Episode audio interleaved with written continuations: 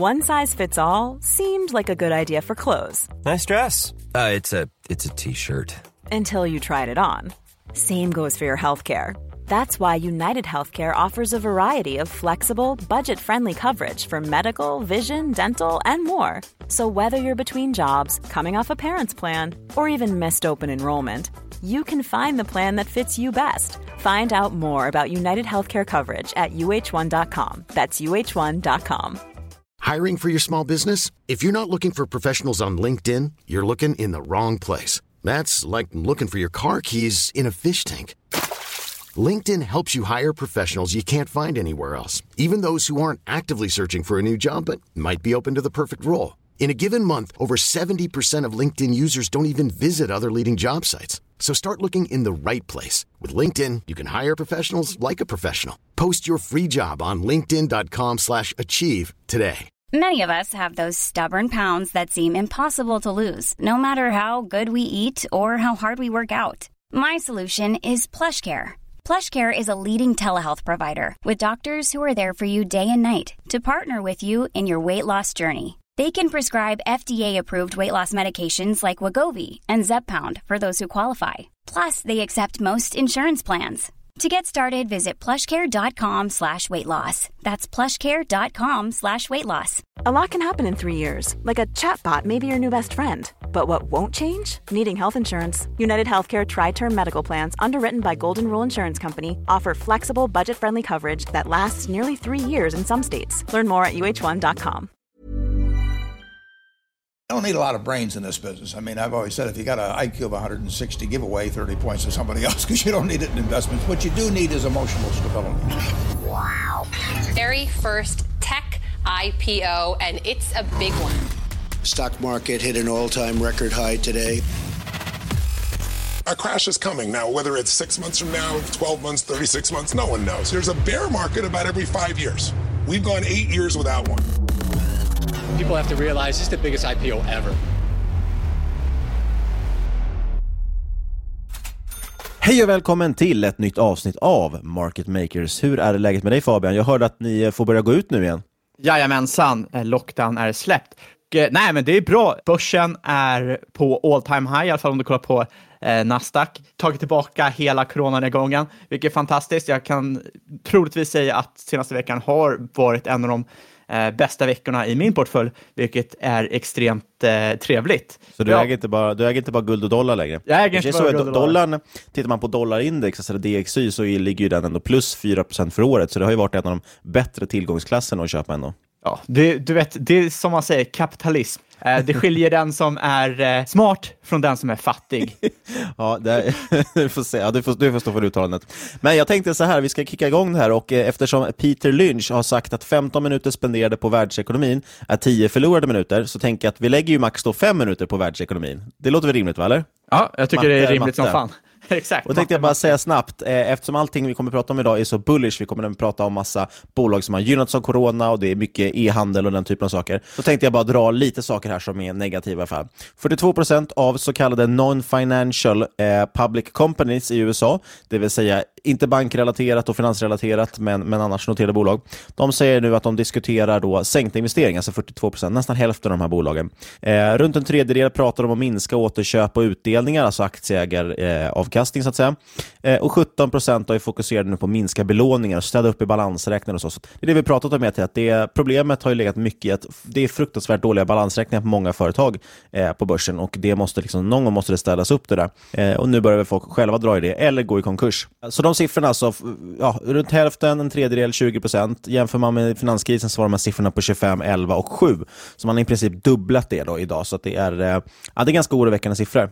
Och apropå finanskrisen och konkurser så kan jag också nämna att konkurserna i USA nu, de rullar ju in i takt just med eh, finanskrisen ungefär. Så att vi har redan tagit in i princip hela 2019 eh, års eh, konkurser och eh, vi är på väg i god takt att nå eh, samma nivå som 2008. Tittar man dessutom på S&P 500, nu har ju drygt 400 av de här 500 företagen rapporterat. Tittar man då, liksom, slår man ihop det här så kan vi se att year over year, så från Q1 förra året så har omsättningen stått i princip still. Det är plus minus noll nästan.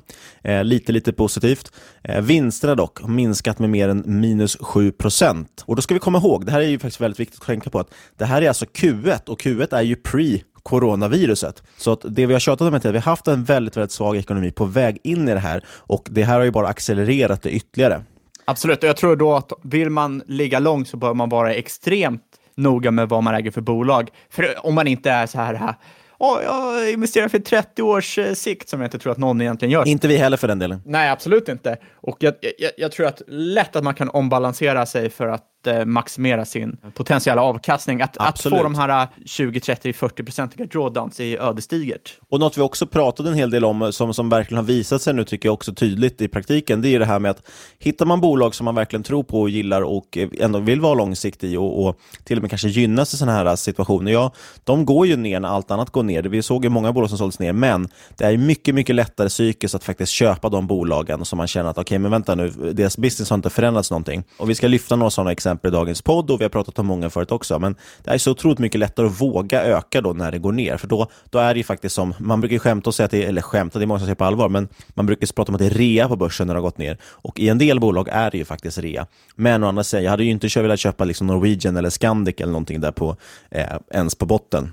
Nej, jag, jag tycker som vanligt, det är mycket smartare att köpa bolag med tailwind framför headwind, alltså som har vinden med sig istället för mot sig för majoriteten av investerare. Det är mycket svårare att sitta och bottenplocka. Verkligen, det kräver en, en helt annan, precis som, som egentligen short selling, alltså att, att blanka aktier, så kräver det en helt annan nivå på analysen. Det är alltid lättare att jobba med momentum och bolag som liksom fundamentalt har momentum också och som du säger då medvind. Ja, dessutom eh, har man ju sett senaste i rapporterna senaste veckorna, de bolag som faktiskt har haft corona på sin sida, har ju levererat enorma rapporter. Och som vi sa med Netflix, de har ju fått eh, liksom dragit fram nästan kundbasen i tiden. Kunder som skulle liksom bli medlemmar om 6 månader, 12 månader, 18 månader. Den mängden har kommit nu och det här ser man ju på flera bolag vi ska prata om idag, bolag vi ska prata om nästa vecka och nästa, nästa vecka upplever samma sak och därför har du ju sett senaste två veckor bolag, framförallt inom SAS, eh, framförallt inom e-handel och så vidare, som eh, går upp eh, 20, 25, 30 procent på, på rapport, vilket är helt, eh, helt otroligt. Och när techbolagen går upp och reseförbuden slår in så är det väldigt viktigt att skilja då på SAS och SAS. Mer än någonsin kan man ju tycka. Men nu kollar jag på klockan här och ser att nu har det gått de här fem minuterna, så att vi, ska inte liksom, vi måste ändå hedra Peter Lynch här. Eh, och då kan vi dessutom avsluta det med att säga att eh, i slutändan spelar ju faktiskt ingenting roll när det gäller världsekonomin. Eh, David Servos, som är Chief Market Strategist på Jefferies, han säger ju faktiskt då, precis som Lynch, att det är strunt samma med världsekonomin och, och makro. För Fed håller ju marknaden under armarna. Eh, vi kan ändå inte veta hur stor påverkan corona ska få, så varför ens gissa och, och bry sig om någonting. Han går till och med faktiskt så långt att han säger att att bolagens vinster är onödiga att titta på. Det är brus. Eh, och för att citera honom själv så säger han att det är a colossal waste of time. så att eh, det här tycker jag är en kille eh, som man gillar. Han, ska, han skulle trivas väldigt bra på aktietorget. Där finns det mycket bolag för honom att titta på. Börsen dock, om man ska vara lite bullish faktiskt, det är så att många har inte riktigt fattat galoppen då, om man, av vad David Servos säger, för att vi har fortfarande ändå nya rekordnivåer av cash eh, på sidlinjerna. Så det finns fortfarande väldigt mycket pengar som då kan tryckas in på börsen fortfarande. Vi har fortfarande en hel del FOMO som skulle kunna kliva in i marknaden igen. Men Nog om det. Vad ska vi prata om i veckans avsnitt? Jo, vi ska prata om e-handel, vi ska prata om tre egentligen bolag. Det är ju Etsy, det är Shopify och Mercado Libre som det har pratats så otroligt mycket om nu i veckan nu för att de levererar en riktig rökarrapport. Men det är något man ska tänka på innan man lyssnar på den här podden. Vad är det? Jo, ingen rådgivning eller rekommendation. Rekommendation. Rekommendation sker i den här podden. Vi berättar bara om vår process, hur vi tänker, gör alltid din egen analys. Och innan vi kör igång så har jag bara en liten eh, så här, riktig feelgood nyhet den här veckan. Vill du höra? Åh, oh, vad mysigt. Vad är det för någonting? Du vet ju att eh, det är många som säger att bitcoin inte finns på riktigt, eller hur? Ja. Eh, och det är klart, man kan ju argumentera för det, det går inte att ta på det, men det finns faktiskt i ettor och nollor. Min, min portfölj 2017 argument, argumenterar motsatsen. Nej, det, är så, det, det, finns ju inte fysiskt, då, utan det finns ju, men det finns ju fortfarande i ettor och nollor, och det går att kontrollera, det går att validera att det här faktiskt existerar. Men jag skulle vilja prata om en kryptovaluta som verkligen inte finns på riktigt, och det är OneCoin. Jag vet inte, har du hört talas om någonting om den? Jag hörde faktiskt om den eh, tidigare idag. Mm. Eh, jag är inte så jätteinsatt på kryptomarknaden längre. Nej, och den har egentligen ingenting med men då, så, ja, då såg jag att det var någon eh, kryptoexpert som han hade vikt sitt liv till att att eh, studera OneCoin nu och det som har hänt? För att eh, OneCoin, det är intressant att du nämner krypto, för att det har egentligen inte något med kryptomarknaden att göra, utan eh, OneCoin har beskrivits av The Times som världens största bedrägeri.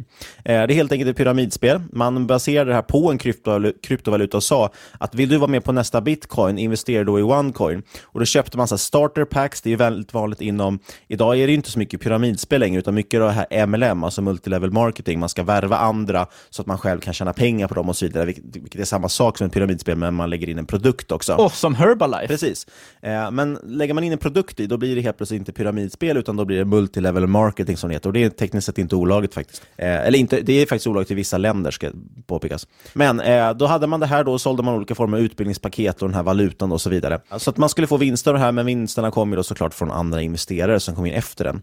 Eh, och man tror att någonstans drygt 4 miljarder dollar har försvunnit in i det här bedrägeriet. Det finns estimat upp mot kanske 10 miljarder dollar. Och de flesta av ledarna nu bakom det här är faktiskt idag fängslade eller på flykt. Och jag har inte tittat på den här eh, på OneCoin på ganska länge och så dök det upp en nyhet nu för att det är en svensk kille involverad där som anses vara en av eh, eh, grundarna då. Och, eh, och då började jag läsa lite om det här igen och, och uppdatera mig om det. Och då var jag väldigt glad i alla fall att se att det är så många ändå som åkt fast och att det här verkar ha stoppats ner eh, eller stängts av väldigt mycket. Och det gör mig glad, för det är många som är lite inlurade här. Det är många också som tror liksom att, att eh, verkligen OneCoin ska liksom existera och att de ska få ut pengar och så vidare. Men man har ju aldrig på något sätt egentligen kunnat växla OneCoin mot riktiga pengar. Man har aldrig kunnat sälja och köpa med andra medlemmar så som man kan med alla andra kryptovalutor. Ska man vara ri riktigt historiskt korrekt så ja, det fanns en liten börs ett tag där, där man hade då begränsningar med hur mycket man fick sälja, hur mycket man kunde ta ut och så vidare. Men den stängdes ner redan eh, 2017 om inte jag minns fel. Eh, antagligen för att det var svårt att få folk att vilja behålla den här skiten. Då. Eh, men är det någon fortfarande nu där ute som har blivit indragen i det här så beklagar jag det. Eh, men jag, jag, har ju diskuterat med många som har då investerat i det här och väldigt många som ganska rabiata liksom försvarar sin position, kanske för att de inte vill erkänna att de blivit lurade. Och tror ni fortfarande inte att det här är ett bedrägeri så kan ni faktiskt lyssna på grundarna själva, för de har ju erkänt nu, eh, både till pengatvätt och bedrägeri. Även hemsidan ligger ner om jag har förstått det hela rätt också. Eh, men sagt, jag lyfter fram det här nu, jo, för att runt 60 000 svenskar har dragit in, dragits in i den här bluffen, Jävlar. så det är ändå en, en betydande liksom, andel som har dragits in i det här. Och det är då faktiskt också just en svensk vid namn Sebastian Greenwood som nu pickas ut som en av hjärnorna bakom det här. Bosatt på Östermalm drygt 40 år någonting och det skrivits som det var Breakit tror jag som skrev ett stort reportage om det här som var väldigt intressant. Han riskerar nu 20 års fängelse i USA. Eh, sitter fängslad på samma ställe eh, som bland annat Jeffrey Epstein, El Chapo och Bernie Madoff. Eh, där de har suttit en gång i tiden, så det är ett fint sällskap kan man ju säga. Eh, jag tycker i alla fall att det här är en stor jäkla seger för rättvisan att de här skojarna sätts fast. Så jag ville bara lyfta Jag tycker att det är så otroligt fult att, att lura folk på den här typen av grejer. Eh, och nu får vi väl hoppas då kanske att svenska EBM blir lite inspirerade här och nu kan visa framfötterna och börja rensa upp lite bland bedragare i Facebookgrupper, på Instagram och som även börjat nu ta sig in på Twitter som man ser mer och mer. Så en stor shoutout till att i alla fall amerikanska rättssystemet verkar funka hyfsat. Återigen den här veckan har vi med oss Fidelity International och deras fantastiska fonder. Kul! Och vi pratade om Peter Lynch här i introt också. Det känns superbra. Han var ju faktiskt större delen av sin karriär på just eh, Fidelity. Ja, och denna vecka vill vi lyfta upp något som verkligen varit på tapeten senaste året och det är hållbara investeringar. Eh, just hållbarhet och så kallad ESG, alltså Environmental, Social and Corporate Governance, är en otroligt stark trend eh, och det är väl tur det också. Många av världens kapitalförvaltare och investerare skiftar sina pengar från eh, skitiga och oetiska bolag, om man får säga så, mot bolag nu som jobbar mot en mer hållbar och bättre värld. Och dessa flöden gör inte bara världen bättre, de tvingar också oss som vill få avkastning att tänka igenom vad vi köper. Vi vill ju förstås äga bolag och fonder som rider med på den här vågen. Precis, och Fidelity de ser inte hållbarhet som en fluga utan en nyckelfaktor som är här för att stanna. Man anser också att det bör vägas in i varje investeringsbeslut, lika djupt som att man granskar då sina portföljbolags tillväxtmöjligheter, så bör man också granska deras hållbarhetsarbete. Och i och med detta har man till och med utvecklat egna hållbarhetsbetyg, så man ger en rating till varje portföljbolag som man är ute och träffar. Eh, och på så sätt kan man då systematiskt följa hållbarhetsarbetet i, i fonderna. Är du intresserad av Fidelitys hållbarhetsfonder, eller andra fonder för den delen, så kollar du in dem hos din nätmäklare eller bank. Besök gärna också fidelity.se där du kan läsa alla nödvändiga prospekt, det lättlästa Key Investor Information Document och annan information som kan vara intressant för dig som vill investera. Tänk på att alla investeringar kan gå ner i värde och att historisk avkastning inte är någon garanti för framtida avkastning. Vi säger stort, stort tack till Fidelity International. Okej, okay, bring it. Vilket bolag vill du börja prata om? Jag tänkte vi börjar med det bolag som båda vi kan bäst och sen trappar vi ner till de vi kan sämst. Ja, det är bra. Så vi, av, så vi avslutar på det sämsta. Ja, så vi, det är det har- folk kommer komma ihåg. vi börjar starkt, avslutar svagt och eh, det är väl det vi brukar göra i den här podden. Så jag tänkte vi ska börja med Shopify.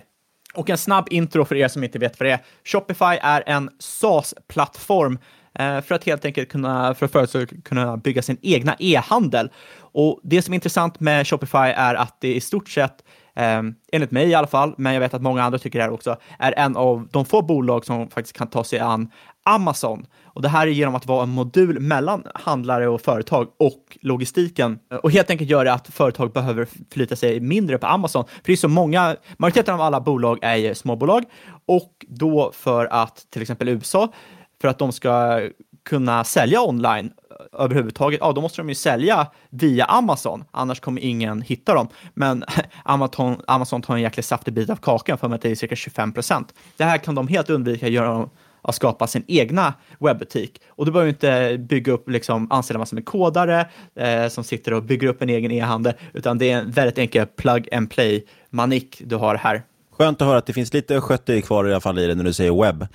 Men eh, det ska också tilläggas, Amazon har ju fått mycket kritik. Jag tror vi har pratat om det i podden för, för kanske två år sedan, någonting, att eh, det kom ju fram att de ibland, de analyserar ju liksom all data på, på deras egna plattform och ser ju då ibland, okej, okay, den här produkten verkar sälja, sälja väldigt bra. Då tar ju de fram ibland kopior då och så konkurrerar de ut sina, kund, sina egna kunder så att säga på plattformen, så att Amazon går in och gör egenbrandade grejer. Men det kan man också, en, en bra liknelse man kan tänka kring Shopify, det är ju helt enkelt när man vill skapa ett, en e-handel, ja då signar man upp så här och det är väldigt likt Wordpress på så sätt. Wordpress är ju liksom för alla som har någonsin startat en blogg eller en hemsida så, så är det ju oftast Wordpress man går till för att det är en färdig plattform, det är plug and play som du säger och man bara pang så har man en hemsida. Och Shopify är egentligen samma grej, det är väldigt likt men här har det dessutom väldigt enkelt att integrera så att du får, kan ta betalt helt enkelt av dina kunder. Eh, ofta kombinerat tycker jag med Stripe, eh, om inte jag minns fel. Det kan ha förändrats nu, det var länge sedan jag var, själv var kund på Shopify. Jo, absolut. Historiskt sett har det varit Stripe. De har även sin egna payment-processor nu.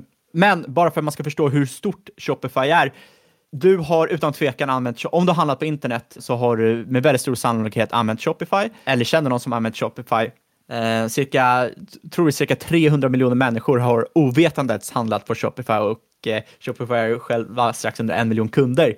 De skrev faktiskt upp bland annat Heinz och Lindt, det vill säga ketchupmakarna och chokladmakarna under kvartalet. Ja, så det är inte bara småfiskar som är på den här äh, plattformen. Exakt, och det jag tycker är väldigt intressant är att båda företagen launchade sin nya e-shop inom en vecka efter att de hade signat upp. Och det visar ju på hur otroligt effektivt, hur otroligt snabbt Shopify är och minskar det här så kallat time to value för brands. Så det är i stort sett hur snabbt eh, en SaaS-produkt kan visa värde för sina kunder. Och så, teoretiskt är det så här att desto snabbare time to value är, desto lägre kommer framtida churn vara.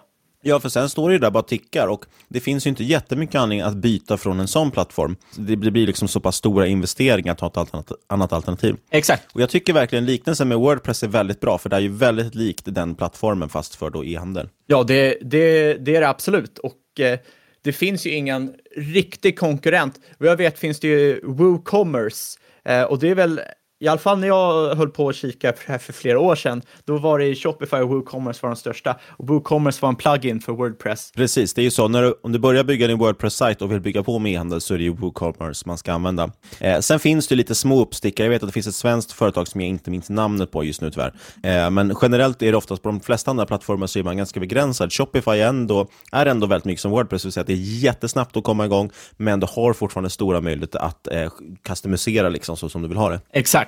Och, men då kan man ju tänka sig att de tjänar svinmycket pengar, eller? Jag, jag, skulle, jag skulle säga så här, att de tjänar väldigt, väldigt mycket pengar. De har eh, haft en väldigt fantastisk Q1, slog ju consensus på alla sätt och visar ju på att de börjar liksom få riktig penetration. Vi såg att eh, GMV växte nästan 50 procent year on year, alltså eh, gross merchandising value. Eh, det var helt enkelt för att på grund av det som hände i covid så tvingades ju väldigt mycket företag att snabbt byta till att sälja online det de såg, för de, Shopify har ju inte bara online, de har ju även en point of eh, sales-plattform, alltså som kan ta betalt i butik. Och de såg all, nästan all försäljning de tappade i mars i butik återkom sen i eh, slutet av mars, april eh, online, vilket är otroligt bullish tycker jag för eh, Shopify. Såg ju också en väldigt stark tillväxt i nya butiker, eh, över 60 procent nya butiker och eh, first time consumers, alltså nya kunder i de här butikerna eh, som Shopify står för ökade med 8 procent. Så som, som eh, vi poängterade förut och som vi poängterat med som sagt Netflix, så eh, troligt har den här pandemin dragit fram flera år av e-handelspenetration som kommer att gynna Shops butiker och eh, den bredare plattformen. Och jag personligen ser ingen anledning till att användare ska churna i en högre takt än innan pandemin. Och när vi säger churn så pratar vi helt enkelt om att kunderna ska lämna plattformen. Exakt, exakt. Eh, det är som, vi säger att jag aldrig använt Amazon Prime tidigare eller handlat via Amazon och sen eh, gör den här pandemin att jag inte kan gå ut och handla och så börjar jag handla via Amazon. Bara för att det sen lättar upp kommer inte liksom eh, probabiliteten för att jag minskar använda Amazon i framtiden nu när jag faktiskt använt den eh, öka. Så att eh, kundbasen... Det, det, det, enda man kanske kan tänka på det är väl att ja, det, det är såklart att eh, eftersom konkurserna liksom är, som går upp i taket så kommer ju såklart också en hel del av Shopifys kunder att gå i konkurs med stor sannolikhet. Så är det absolut. Eh, så men... det är väl det man kan ta i beräkning. Men, men en stor del av kunderna kommer in nu och det är alltid positivt. Jag, jag, jag har väldigt lätt att falla till, hemfalla till att, när som du säger, att man, ja, man flyttar fram kundintaget både för Netflix och Shopify, att de blir kunder nu istället för att bli kunder om kanske ett halvår, för att man liksom har snabbat på den digitaliseringsprocessen. Alltså, I mitt huvud då, så har man väldigt lätt att liksom gå till att okay, men det betyder att de kommer ha färre kunder sen. Men, men så funkar det inte för att de, eftersom det är en recurring revenue, de har en prenumerationsintäkt, så kommer de ju verkligen, flyttar man fram intäkterna så kommer det bara vara positivt. Då kommer de ticka på, fortsätta ticka på framåt också. Så det är otroligt, otroligt positivt för bolaget. Äh, och, och, det ska ju ändå tilläggas att det här är inte heller något bolag som tidigare liksom har stått, till, stått still, utan man har väl haft en omsättningstillväxt på mellan 30 till till och med upp mot 50 procent per år de senaste 4-5 åren. Någonting. Så det har varit ett otroligt snabbväxande bolag och nu har man bara liksom ytterligare lagt på i en ny växel. Ja, omsättningstillväxten har ju snittat ungefär 30 procent de senaste tre åren och eh, jag tror att det är rimligt att anta att det inte kommer att avta de, liksom, det kommande året eller kommande åren. Som du säger, eh, deras recurring revenue har ju bara ökat. Visst så kommer pandemin leda till fler konkurser, men man har ju liksom eh, redan nu sett att eh, den ökande konsumtionen har offsetat, i, i vissa kategorier har offsetat andra kategorier rätt extremt, vilket jag tycker är väldigt intressant. Ja, du, som sagt, du såg ju omsättningen eh, för det som kallas merchant eh, solutions har ju eh, accelererats. Eh, deras take rate ökade och så take raten är mängder användare på en sida som utnyttjar ett visst erbjudande Sen också Shopify Fulfillment Network som är eh, ett eh, dedikerat nätverk eh, med fulfillment centers där du helt enkelt kan, som är utspritt över USA, som liksom i stort sett garanterar att leveranser kommer i tid och minskar... Logistik egentligen och, Exakt, och frakt det, för det, det, du säljer. Det är väldigt Det är logistik. Men de såg sin största sign-up rate sedan början på 2019 när det här startades. Och det här är något som Shop kommer satsa extremt mycket på kommande åren. Och det är det som är intressant med Shopify överlag. Det är inte bara SaaS-plattform, det är ett helt ekosystem. Och framförallt hur de försöker bygga ut det här ekosystemet för att ta hand om både online, de hjälper till med fysisk retail, de hjälper till med lån likt Alibaba gör, väljer ut företag som möjligtvis inte kan få lån på andra sätt. Visst, det här innebär ju en typ av finansiell risk för bolaget, men det låser också in och lockar till eh, typer av kunder som inte kan få lån på andra sätt. Ytterst intressant ekosystem tycker jag. Men allt det här gör ju helt enkelt att det blir mycket lättare. Du kan fokusera på det som du vill göra, det vill säga designa produkten, ta fram produkten. Jag har som sagt själv varit kund hos Shopify och drivit en e-handel där. Och det är ju, tyckte jag i alla fall, ett av de största problemen man har. Det är man vill ju inte hålla på och lägga massa tid på hur ska plattformen fungera, lägga teknisk, liksom, tekniska resurser på det. Och något vi hade ett problem med var ju också just med logistik och frakt och sådana saker. Så alla de här sakerna med fulfillment network och, och betalningslösning och allting, det är det som gör att man väljer som plattform, för den blir också otroligt mycket smidigare att jobba med.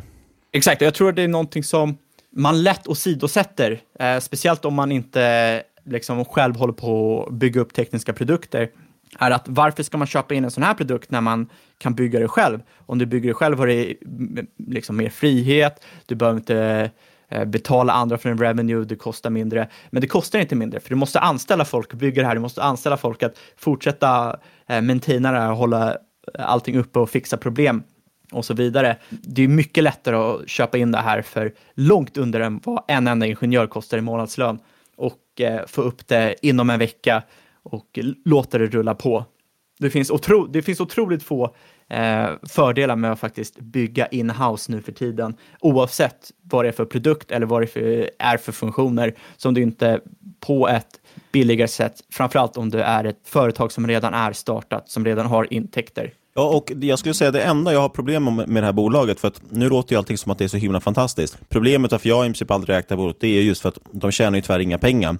Det var lite det jag skämsamt syftade på när jag pratade om att de tjänar jättemycket pengar. De gör ju egentligen större och större eh, förlust varje liksom, år. Eh, desto mer dess omsättning växer, desto mer förlust gör de. Och det är det jag kan ha lite svårt för, för att det är det klassiska riskkapitalbackade bolagen liksom som pratar väldigt mycket om, om TAM, alltså Total Addressable Market, och det är, de har otrolig tillväxt och de säger att de kan när som helst vända till, vända till lönsamhet och så vidare. Men ja, det är ju extremt svårt att bedöma det, liksom, om det verkligen stämmer.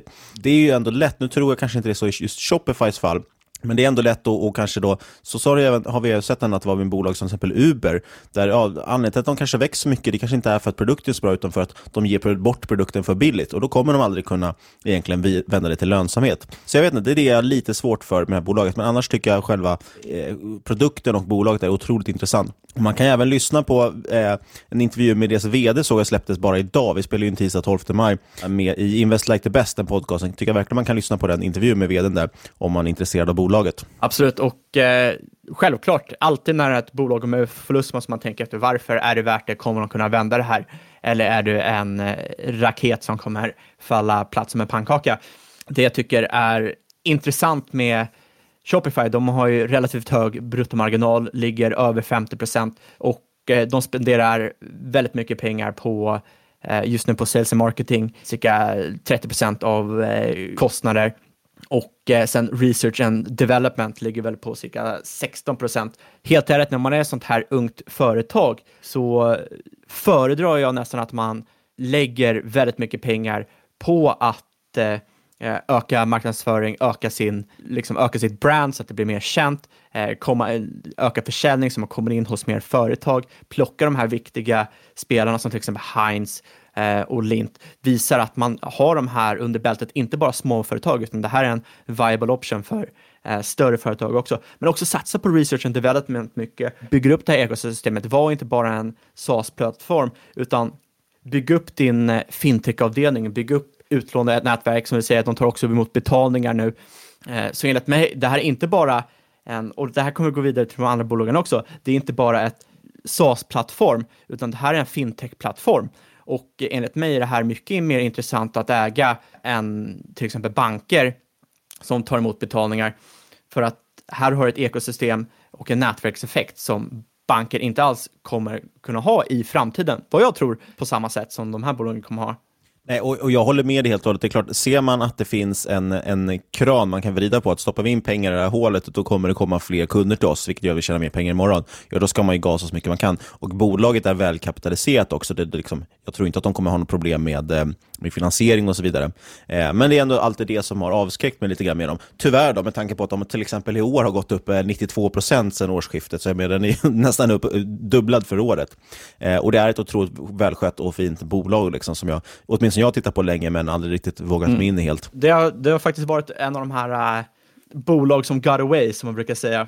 Eller man kanske inte alls brukar säga, men det, jag kommer ihåg, jag började, jag började faktiskt kika på den för att eh, det här var eh, 2015 tror jag, och det var ju liksom, det var tidigt, det var eh, strax efter IPO på amerikanska börsen här för mig. Och Eh, då tyckte jag att det var för dyrt.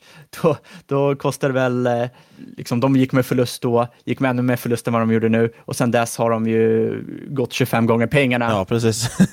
så det var synd. Och eh, hade man varit lite förutseende, då kanske, det kanske du var, det vet jag inte, men hade man ju dippköpt den här nu när börsen var nere, då har den gått, den har faktiskt gått över 100% sen eh, botten under corona.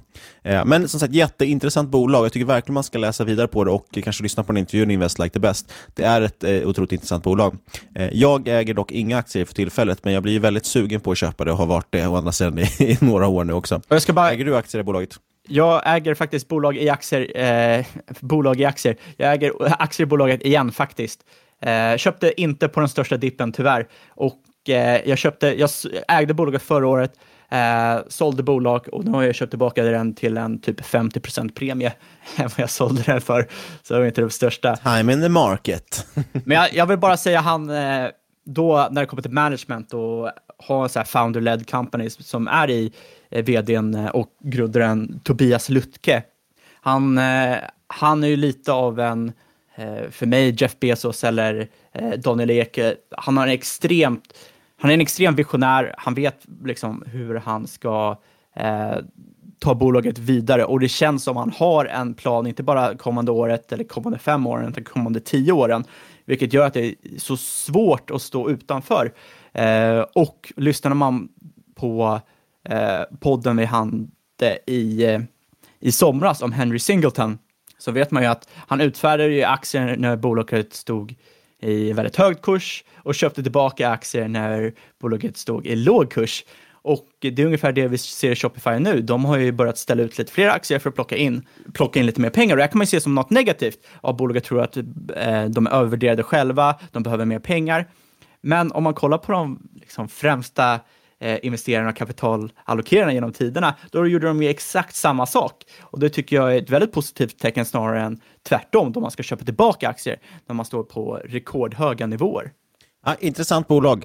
Eh, ska vi hoppa vidare till, eh, ska vi ta Etsy kanske, som också är lite av en e-handelsplattform, men på ett, ett enklare sätt? Ja, eh, absolut. Etsy, och eh, där är ett bolag som jag handlade med första gången 2010, 2011. Jag kommer inte ihåg vad jag köpte. Jag köpte någonting och sen dess har jag i stort sett glömt bort det fram tills, förutom så liksom sporadiska gånger, men inte riktigt kollat in det eh, för några veckor sedan. Och fan, det har ju fullständigt exploderat på börsen.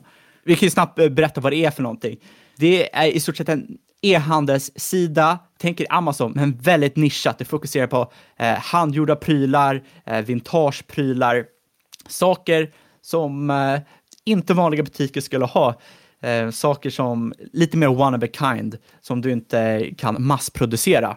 Det är ju mycket folk som lägger ut där, alltså när man gör saker själv också. Om man eh, själv håller på att, eh, vad vet jag, eh, virka gosedjur eller, eller måla tavlor eller någonting. Det är typiskt sånt, göra egna armband. Sånt lägger folk ut mycket på Etsy. Mycket liksom eh, craftmanship, om man ska kalla det för, alltså folk som, hantverk helt enkelt. Exakt, och Eh, det här bolaget har också presterat otroligt bra i corona, vilket man kanske inte skulle kunna tro, för att de har inte så mycket av de här essentiella varorna som till exempel Amazon eh, har sålt väldigt mycket av. Etsy har ju väldigt mycket av liksom, smycken, eh, saker till bröllop, eh, olika typer av t-shirts och eh, tryck och grejer som inte har sålt lika bra på andra typer av webbshoppar.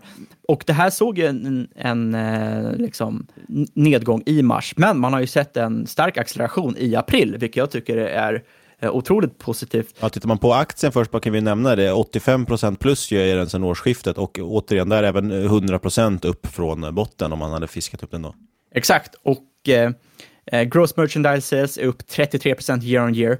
Eh, omsättningen eh, plus 35 procent year year. De har en bruttomarginal på 25 procent, så alltså inte lika trevligt som eh, Shopify, men de har heller inte en lika, ett lika brett ekosystem. Däremot går de ju med vinst. Vinsten kom in på eh, cirka 0,1 dollar per aktie och det är lägre än förra året. Men enligt management var det här för att man höll i eh, många olika valutor för man snabbt ville kunna överföra valutor till sina försäljare när de har gjort en eh, försäljning för att de skulle kunna hålla sig likvida.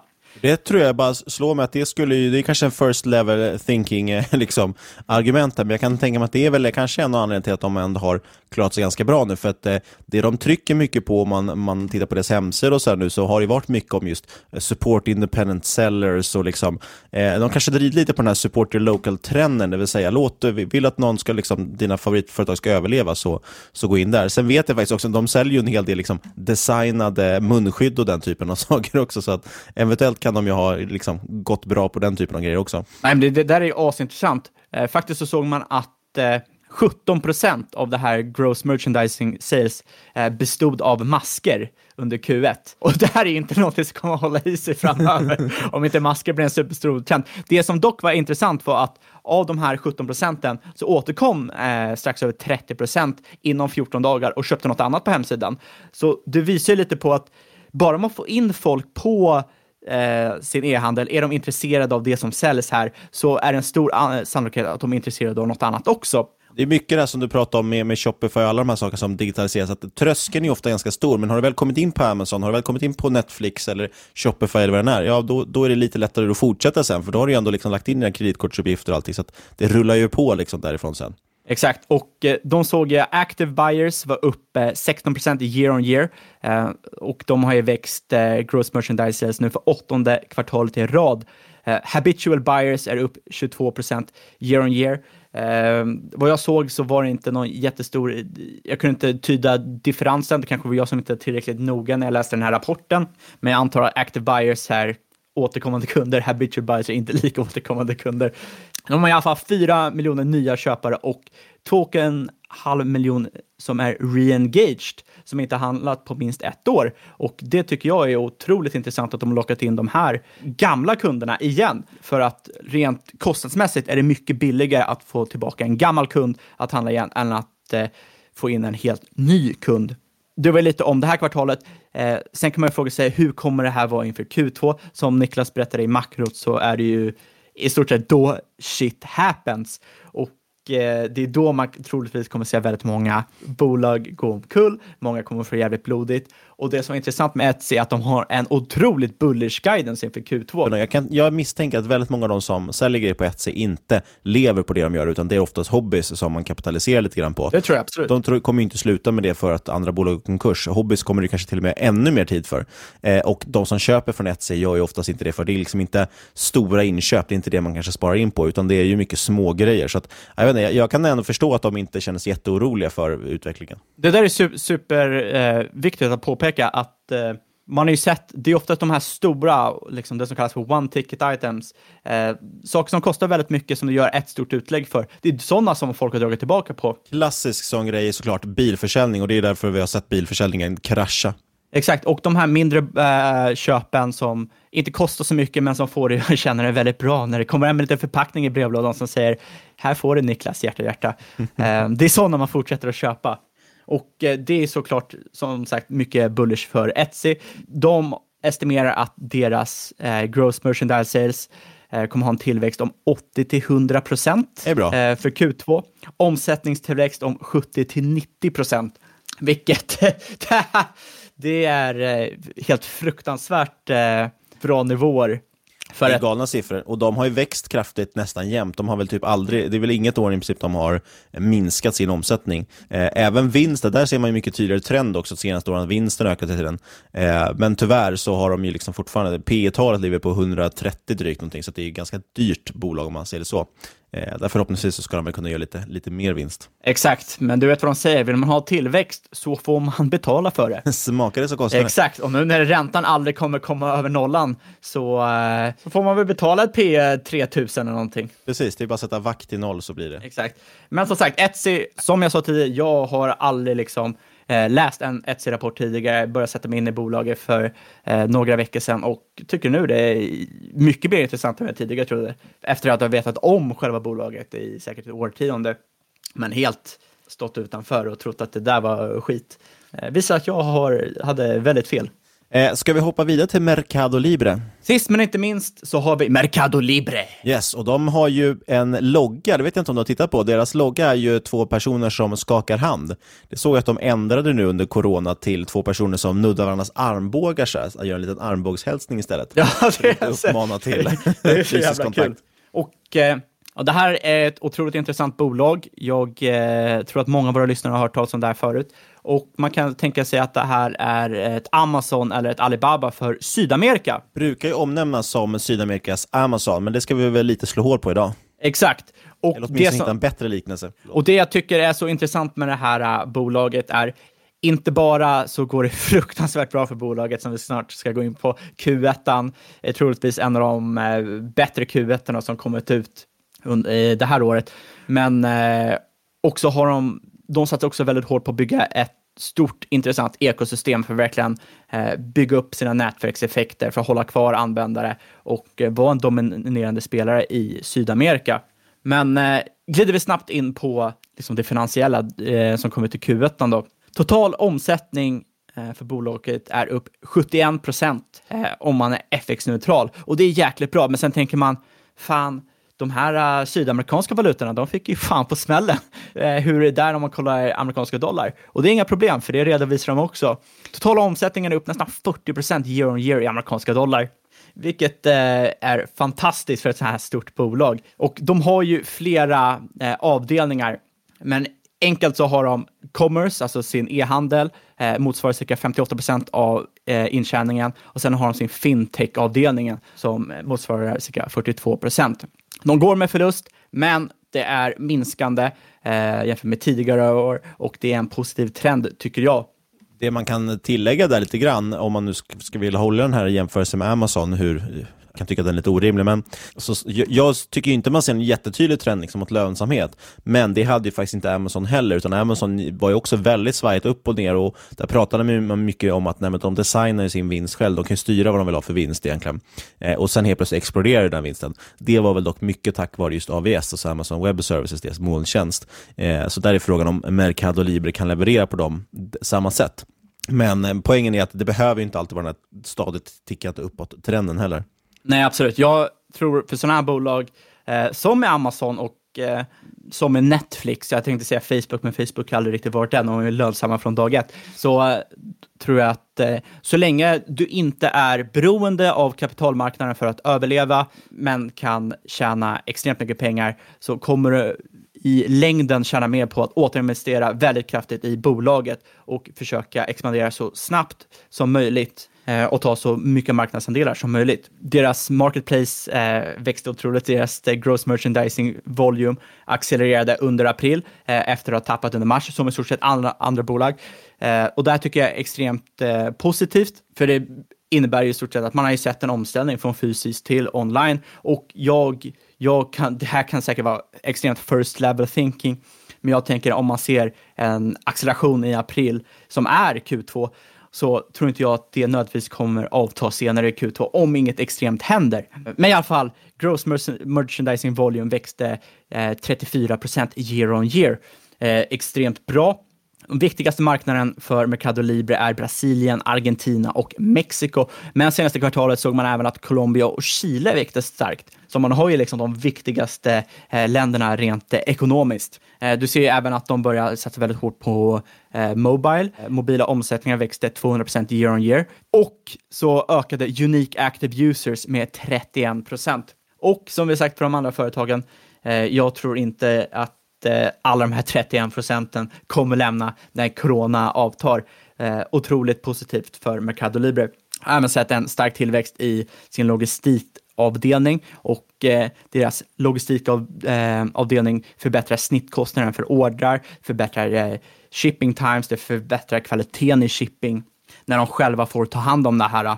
Och eh, sen har vi deras fintech-avdelning. Eh, omsättningen växte 83 procent year on year när man kollar FX-neutralt eller 45 procent när man kollar på amerikanska dollarn. Eh, transaktioner dubblades och deras Mobile Wallet växte 300 procent year on year. Så att eh, du har ju e-handelssidan, vilket tenderar att ha relativt låga marginaler. Men sen har du också fintech-sidan som förhoppningsvis över tid kommer kunna dra upp marginalerna, som kommer kunna dra upp vinsten. Eh, och det är här varför jag tror att det här är och kommer vara eh, Sydamerikas svar på Alibaba och Amazon. Ja, otroligt intressant och det har ju snackats mycket om det här bolaget. Så det är lite kul, men jag vet inte, jag har alltid eh, varit lite på, på sidlinjen från det. Men det är också alltid svårt att sätta sig in i. Det, det ligger långt bort för mig, eh, Sydamerika. Nej, men exakt. Jo, absolut det är svårt när det inte är på hemmaplan. Jag har ju fan inte ens varit i Sydamerika, så fan vet jag om det landet. Det enda jag vet är att... Om det landet? Det är... om det landet, exakt. Afrika, det är ett land. Sydamerika, det är ett land. Eh, vet ingenting om geografi heller tydligen. Det enda jag vet är att eh, liksom, snittbefolkningen får en eh, allmänt förbättring, förbättrat ekonomiskt läge och även liksom länder som har det jävligt tufft som Argentina. Bara för att de har det tufft där betyder inte att de kommer dra sig från att handla från online. Och då tror jag att liksom en närstående konkurrent eh, som Mercado Libre kommer ha ett starkt övertag över Amazon. Det är ju bara att kolla på, och det här vet ju både du, du och jag väldigt noga, eh, Ebays intåg i, i Kina när de försökte konkurrera med Alibaba. Det gick åt helvete. Varför då? Jo, för att de förstod sig inte på eh, sin kinesiska kund. De antog att den kinesiska kunden var likadan som den västerländska och det kunde inte vara mer fel. Eh, och jag tror att det är samma sak i Sydamerika.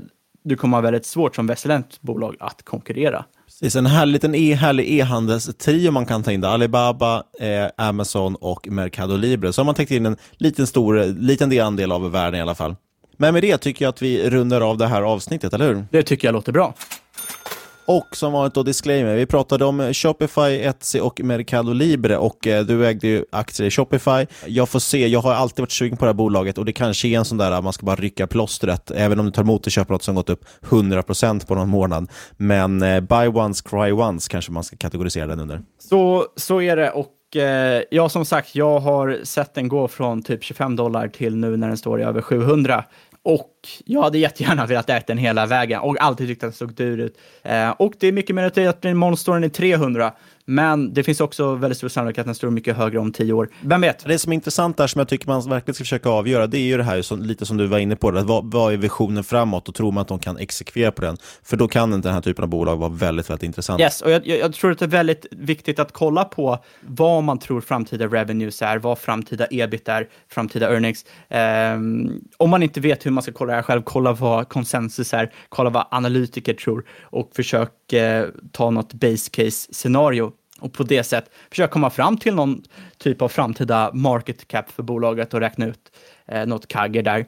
Skulle det visa sig att det här kaggret inte är så, så bra så är det bara att skita i att äga bolaget. Om du kommer fram till ett kaggre där du kanske ser en tillväxt på 15-20 procent, ja då kanske det är värt den här risken även om det är ett väldigt dyrt olönsamt bolag just nu. Men man vet att det växer och man vet att det är en marknadsledare och man vet att det troligtvis kommer växa. För att jag tror att eh, ett stort misstag som många gör, det är att man, den första boken man läser, det är Benjamin Grahams värdeinvesterarböcker. Och så börjar man helt basera alla sina inköp på P tal Eller price ju, to book, gud bevare. Eller price to book, och då kommer man missa i stort sett alla tillväxtcase, för alla tillväxtcase är väldigt dyra i början. Och det finns ju en anledning till det, det är för att de växer väldigt snabbt. Men hoppar man till Mercado Libre, ja, jag äger Mercado Libre. Och då kanske det kan vara på sin plats att lägga till då att inget av den här podcasten ska ses som rådgivning. Alla åsikter i vår egen eller vår gäst och eventuella sponsorer tar inget ansvar för det som sägs i podden. Vad ska man tänka på? Tänk på att alla investeringar är förknippade med risk och sker under eget ansvar. Kontakta oss gärna på podcast marketmakers.se eller på Twitter at marketmakerspod. Eh, lämna jättegärna en recension på iTunes och ett stort tack till Fidelity International som har sponsrat den här podden. Precis, och eh, gå in på din nätmäklare, läs alla relevanta prospekt och så vidare. Tänk på att det finns risker involverade med att investera här. Men titta gärna in deras fonder, för de är väldigt intressanta och de har så ett extremt stort brett utbud. Eh, och både av hållbara, hållbara fonder och som vi pratade om förra veckan mot tillväxtmarknaden och så vidare. Väldigt, väldigt intressant och kompetent fondbolag. Sist men absolut inte minst, tack för att du har lyssnat kära lyssnare. Vi hörs igen om en vecka.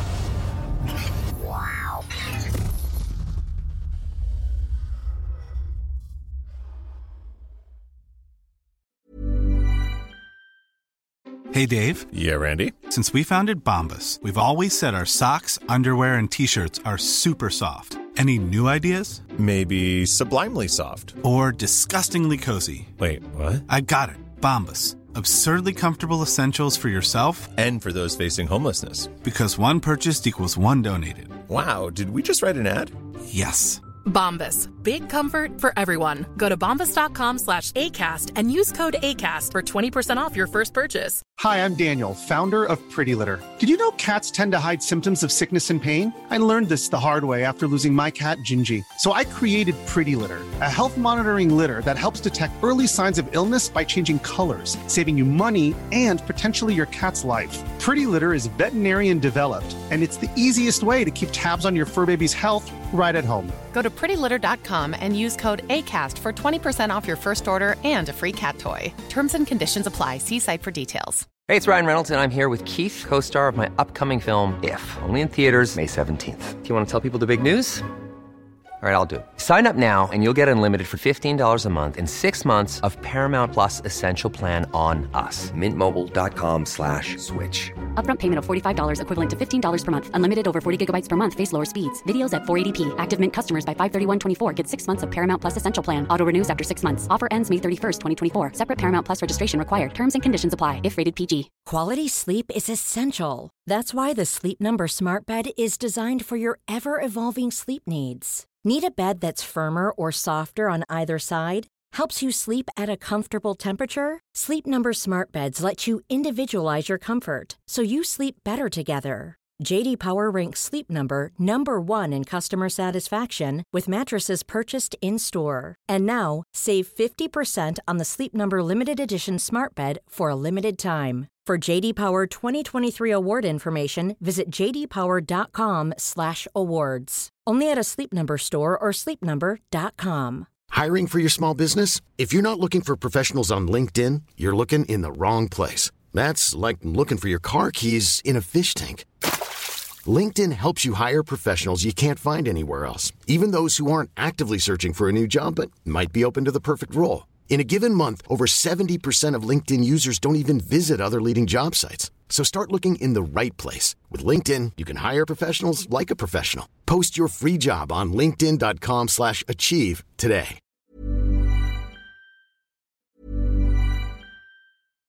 Hi, I'm Daniel, founder of Pretty Litter. Cats and cat owners deserve better than any old-fashioned litter. That's why I teamed up with scientists and veterinarians to create Pretty Litter. Its innovative crystal formula has superior odor control and weighs up to 80% less than clay litter. Pretty Litter even monitors health by changing colors to help detect early signs of potential illness. It's the world's smartest kitty litter. Go to prettylitter.com and use code ACAST for 20% off your first order and a free cat toy. Terms and conditions apply. See site for details.